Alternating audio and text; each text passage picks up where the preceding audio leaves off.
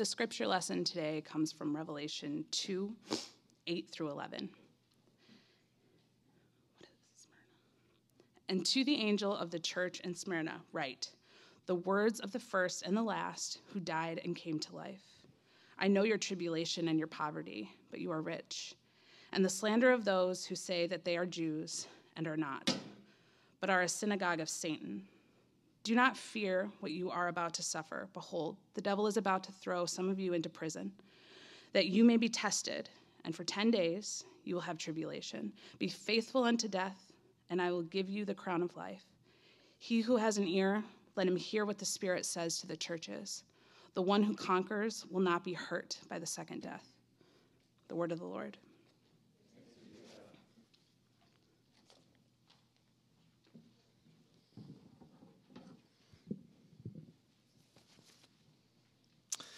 Thank you, Roger. Thank you, Kate. I love hearing from you guys. I love it when you guys talk because uh, I talk too much. But um, but the Lord has called me to talk at this moment, and so I want to remind you where we are. Uh, we are spending this semester, the whole semester, looking at the famous last words of the last book of the Bible, it's the book of Revelation. And it's a book uh, that every week requires a lot of clarification before each sermon, I feel like, because this book is so famously misinterpreted. And so I've realized I can't do that like every week or I'm going to preach extra long sermons. And so I, I, did a lot of that in the first two sermons in this series. And so if you're curious about sort of the ground rules for interpreting this kind of slippery book called Revelation, I would encourage you to go back and listen to those online. But suffice to say for now that the book of Revelation is not about predicting the future. It's about revealing what's happening in the present, but in the unseen world of heaven. So it's a letter actually written to seven suffering churches in first century Asia to comfort them by pulling back that veil that separates heaven and earth to allow them to see their circumstances on earth in light of the circumstances of heaven. Does that make sense? It's allowing them to understand what's happening on earth in light of what's happening in heaven, to see this present world from God's perspective, so they can receive strength to endure until God brings, uh, brings them into the glorious future where their suffering will be no more. It, Revelation is such a gift, actually. It's, it's so, uh, so sad that it's been misinterpreted because it's such a gift to the suffer- suffering church in all times and places to see that this world is not the whole story. At the end, the Christian faith will be worth it all. So, interestingly, within the book of Revelation, especially here in the beginning, there are seven letters, uh, distinct letters to these seven churches in chapters two and three. And together, they provide these seven massively important messages for the struggling church on earth. And so, we looked at the first letter last week, which was to the church in Ephesus. And to remind you, the message there was that above all, do not forsake your first love for God, for Christ. Whatever else you may lose in this world, that letter said, do not lose your first love for Christ and his gospel. So today we come to the second letter, and this second letter is to the church that's in Smyrna. And I think the message of this letter is this is to protect the church from the lies that we are tempted to believe when suffering comes into our life. I think this letter, at, at its heart, is to protect the church from the lies that we are tempted to believe when suffering comes into our life. You know, this experience, the experience of suffering can make us question lots of things, can it? It's questions about God, about who He is, about who we are, about how the Christian life works. It's a time, I think, when we are most vulnerable to lies. That if these lies find a home in our hearts, they can have disastrous effects. So I think that's why this letter is written, and I think there are three particular lies about suffering that we are tempted to believe that this letter to the church of Smyrna addresses. So I'm going to walk through those. The first one, the first lie, is that the real reason for your suffering is your sin. This is interesting. I think the first lie is that the real reason for your suffering is your sin. So when it comes, when suffering comes into our life, that's uh, I don't know about you, but that's kind of my first instinct is to assume it's because I've done something wrong. And this is God's way of, of punishing me. We assume the suffering is somehow our fault and that we're the root cause of it all. Now, this is nuance, and we're going we're gonna walk through it. But I want to ask now why is this our default mode as Christians? Well, it's because we know we are sinners, every one of us. We know we know we are sinners and we know that sin deserves to be condemned. We confess almost every week that we sin every day in thought, word, and deed by what we've done, by what we've left undone, through ignorance, through weakness, and sometimes through our own deliberate fault. So we know we're, we, we know we're sinners, and so it's not a stretch in our mind that our suffering, when suffering comes in or trouble comes into our life, that it must be some sort of punishment for our sin. Now, we're talking about great mysteries here, as most of the book of Revelation is. There's a great mystery to suffering and to the ways of God. Sometimes we are suffering because of the natural consequences of sinful choices.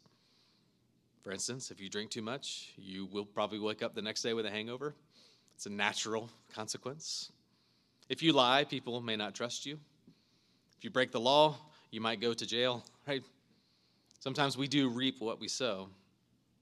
And sometimes God does send difficulty into our lives to wake us up to the reality of some sort of unacknowledged sin in our lives. An example of this is Psalm 32.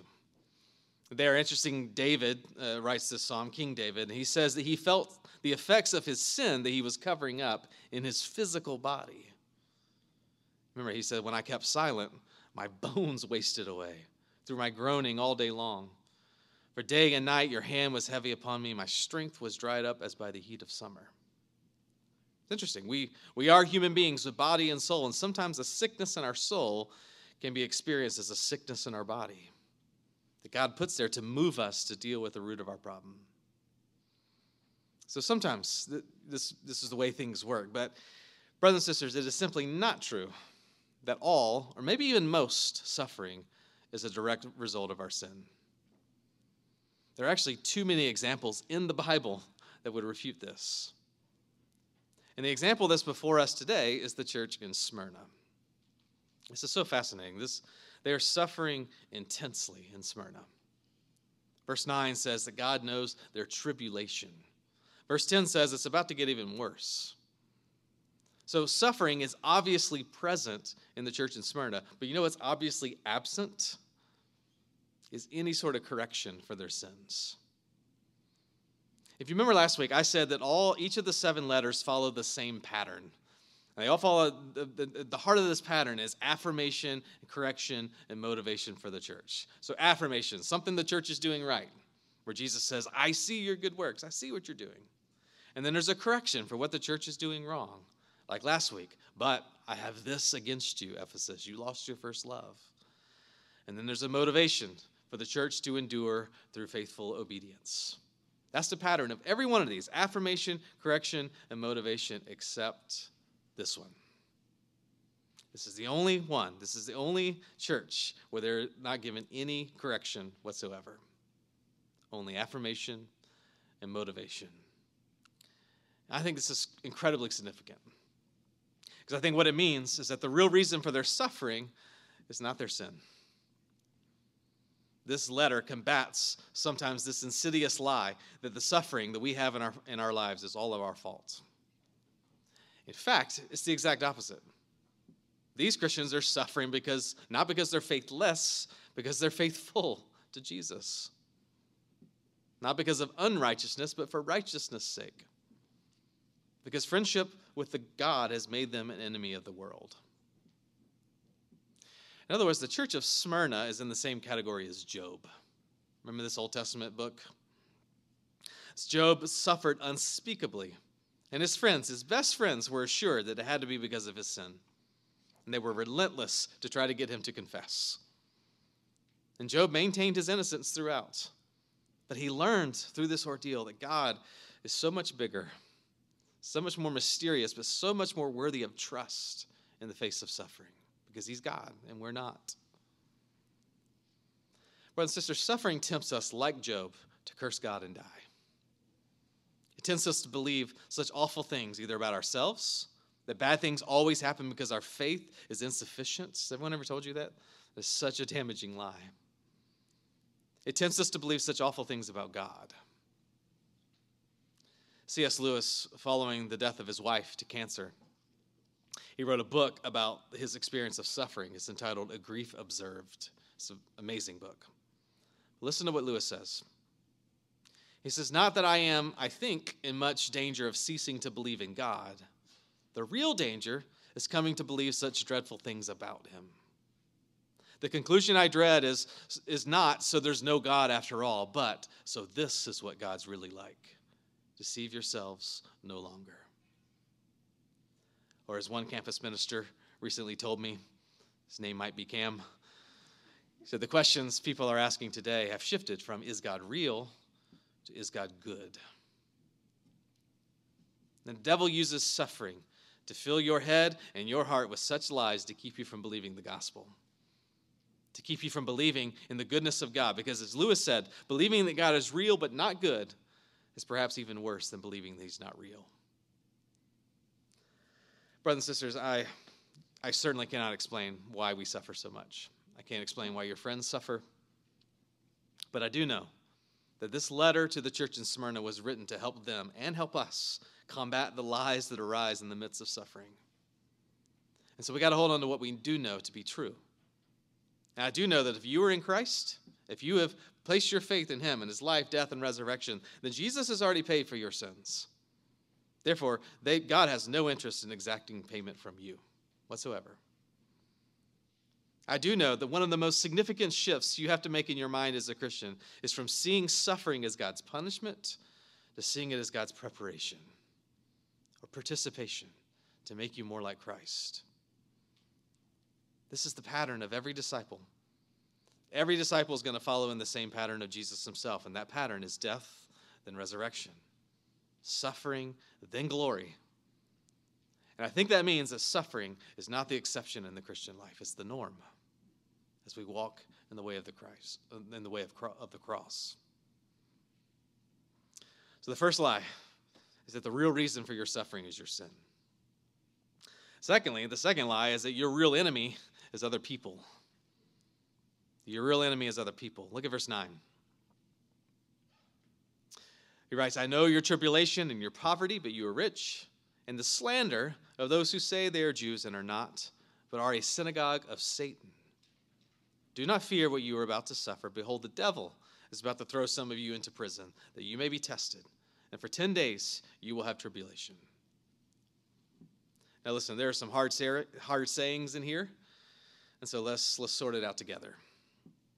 It appears what's happening in the church of Smyrna, that they are experiencing tribulation and poverty because of the slander of certain Jews. Now, to slander is to spread a false report about someone, right? And so there were some Jews who were spreading false reports about the Christians in Smyrna. To whom were they spreading these reports? Well, they're spreading them to Roman officials. Because remember, the, Rome, the Romans were in charge in first century Asia. It's their empire, it's their kingdom. And the cult of imperial Rome dominated every aspect of life in Smyrna socially, politically, economically. And every person throughout the empire was required to participate in this cult of Rome. Therefore, friends, the easiest way to get someone sideways with Rome is to let the officials know that they're not playing by the rules. They are not participating in the cult of Rome as they should. Maybe they're not acknowledging Caesar as God, as is required. Maybe they're not paying tribute to the Roman deities associated with their profession. You see, if you can convince Rome that these people are suspicious, that they are a threat, then Rome will bring down the brunt of their empire upon them to force them back into line. So it seems that some Jews were slandering Christians before Roman tribunals. And that is the reason why some of them had lost their jobs and therefore, we're experiencing poverty, like I said in verse 9. Word actually means extreme poverty, meaning these Christians lost their jobs and they were blacklisted from their field because of their conversion, their commitment to Christ. This Jewish slander is also why verse 10 says some of them are going to be thrown into prison. It's crazy. Being a Christian in the first century church of Smyrna came with serious cost to your economic, to your social advancement, even to your very freedom. And this is why it says that these slanderous Jews are called a synagogue of Satan. Because Satan, remember, according to Revelation 12:10, is the chief accuser of the brothers and sisters in Christ. It says there that he brings accusations against them day and night. So when these certain Jews are bringing accusations against Christians, they are acting the part of Satan himself, was what he's saying. Now, friends, I want to be perfectly clear here. This passage is not saying that every Jewish synagogue is a synagogue of Satan. Absolutely not. And we need to be perfectly clear about this because we live in a world that commits so much violence against Jewish people and against their houses of worship, like in Colleyville, Texas, just a week ago. So it's when we read passages like this, we have to we have to condemn anti-Semitism in the strongest words possible. And we must acknowledge that some passages like this are the ones that are twisted and used to fuel people's hatred. But that's not what this means. This passage is not saying that every synagogue is a synagogue of Satan. It is saying that some Jews were wrongfully accusing Christians of evil in Smyrna, and therefore they were playing the part of the chief accuser himself, Satan. And in fact, what's happening, the author is actually saying the exact opposite. Because by calling it a synagogue of Satan, he's saying your real enemy is not the Jews, but Satan himself. He's actually the one behind these accusations. Or in verse 10, notice he says that the devil is about to throw you into prison. That's not literal. Literally, the Romans are going to throw you into prison. But again, your real enemy is not the Romans, the one who's behind all this, the devil. Do you see the point? He is making it explicitly clear that your real enemy, Christians, is not the Jews, it's not the Romans, it's not Caesar, it's not any human figure. Your real enemy is Satan himself. It's the same point the Apostle Paul makes in Ephesians chapter 6, verse 12, where he says, For we do not wrestle against flesh and blood but against the rulers, against the authorities, against the cosmic powers over this present darkness, against the spiritual forces of evil in the heavenly places. Friends, I think this is so important today as it was then. Because when you are suffering, your natural instinct is to place a human face on that real enemy.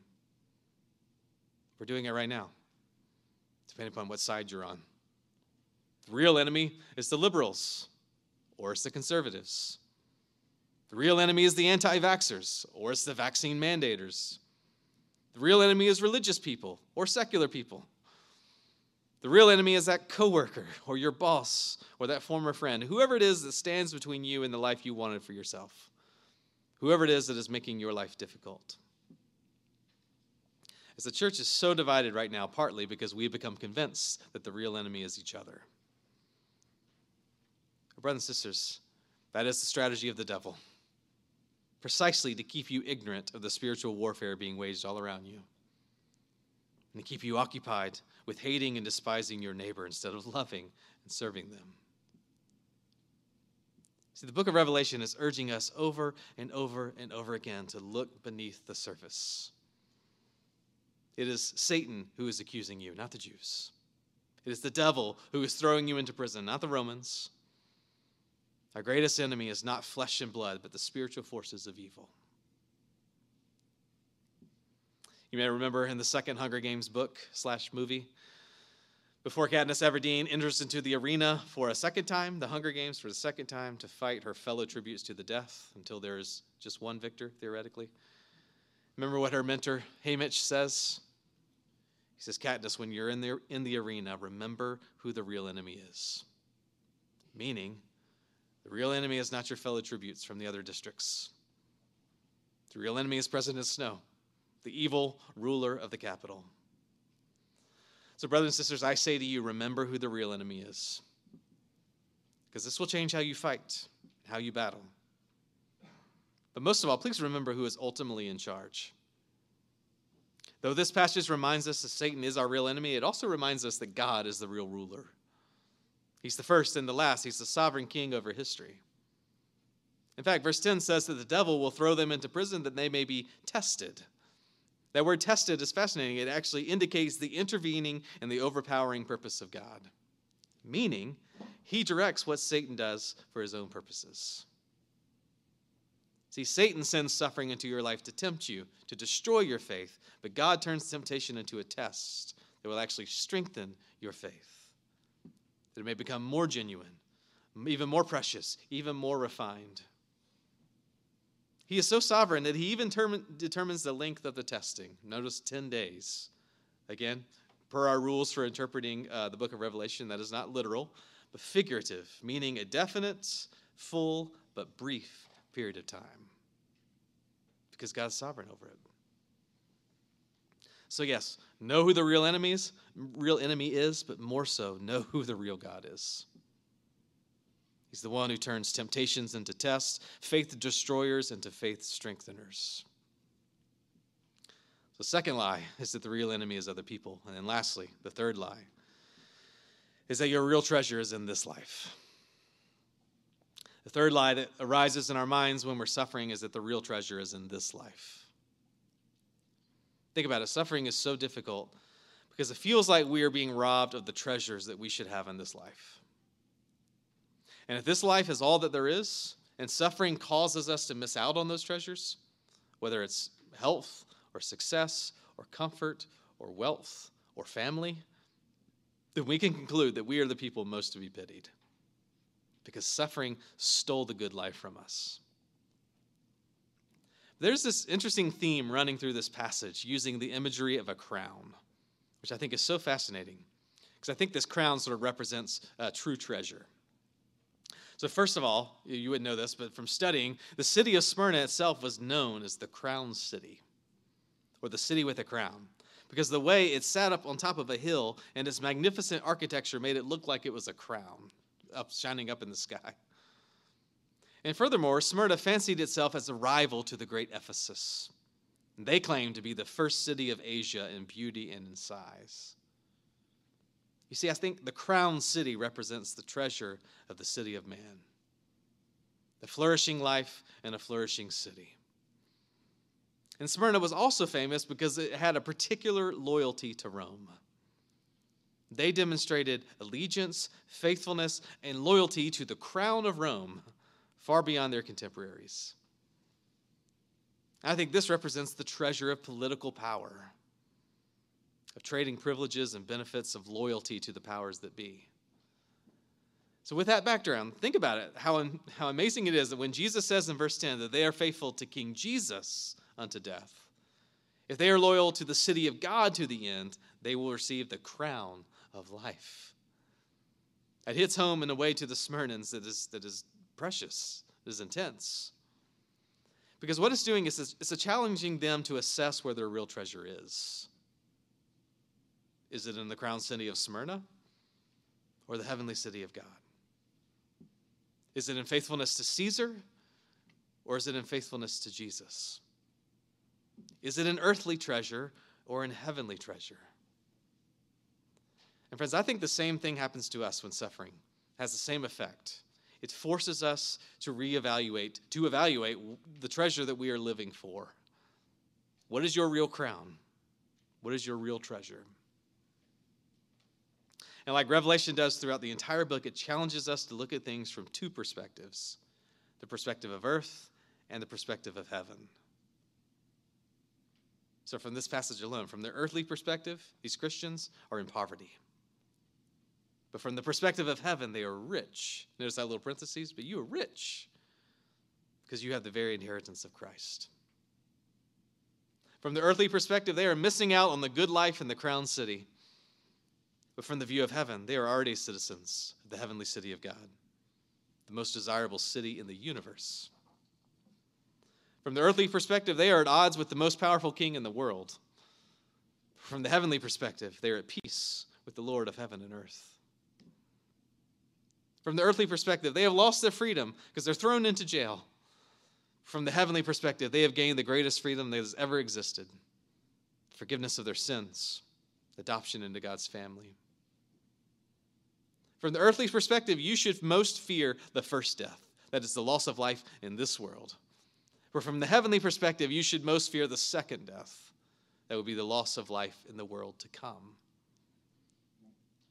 From the heavenly perspective, the crown of life, your deepest treasure, is found in riches, in power, or comfort. But from the heavenly perspective, the crown of life is given as a gift from Christ and from Christ alone. You see the point? Where your treasure is, there your heart will be also. And whatever you find most worthy, whatever is your crown, metaphorically speaking, whatever you find most desirable, that is what you will be faithful to unto death. So, if your treasure is in wealth or status, you will be faithful to that unto death. You will sacrifice, you will give yourself fully to the next achievement, to the next promotion, to the next job, on and on. But notice, brothers and sisters, for Jesus, what was his greatest treasure? What did he sacrifice? What was he faithful to unto death? It was you. It's his church. It's his children. You are his treasure for which he was faithful unto death, even death on a cross. You are the treasure that he sacrificed everything for. He went all the way through the first death already for you. He died and rose again so that the same can happen to you. Because he has power now to bring you through the first death into the treasure that you really seek eternal life in heaven. This is the true crown of life. Brothers and sisters, I don't know about you, but I struggle with each of these lies all the time, but especially when suffering comes into my life or the lives of those who are dearest to me. I can believe that the real reason for my suffering is God's punishment for my sin rather than my participation in the way of Christ. Death and resurrection. It might be because you're being faithful, actually, not faithless. I can believe that my real enemy is those who are inflicting my suffering rather than seeing the spiritual warfare happening underneath the surface. I can believe that the real treasure is life on this earth, and therefore I am to be most pitied if suffering is taking away that treasure. Friends, what a comfort that the church has been wrestling with these lies from the beginning. But what a greater comfort that the, that the truth can set you free.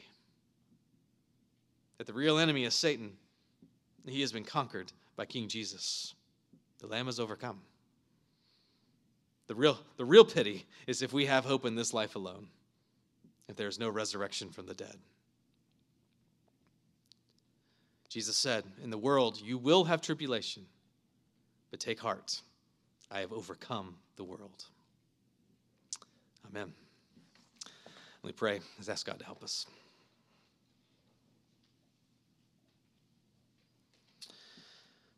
Father, we admit before you that we struggle with suffering. We struggle to understand it.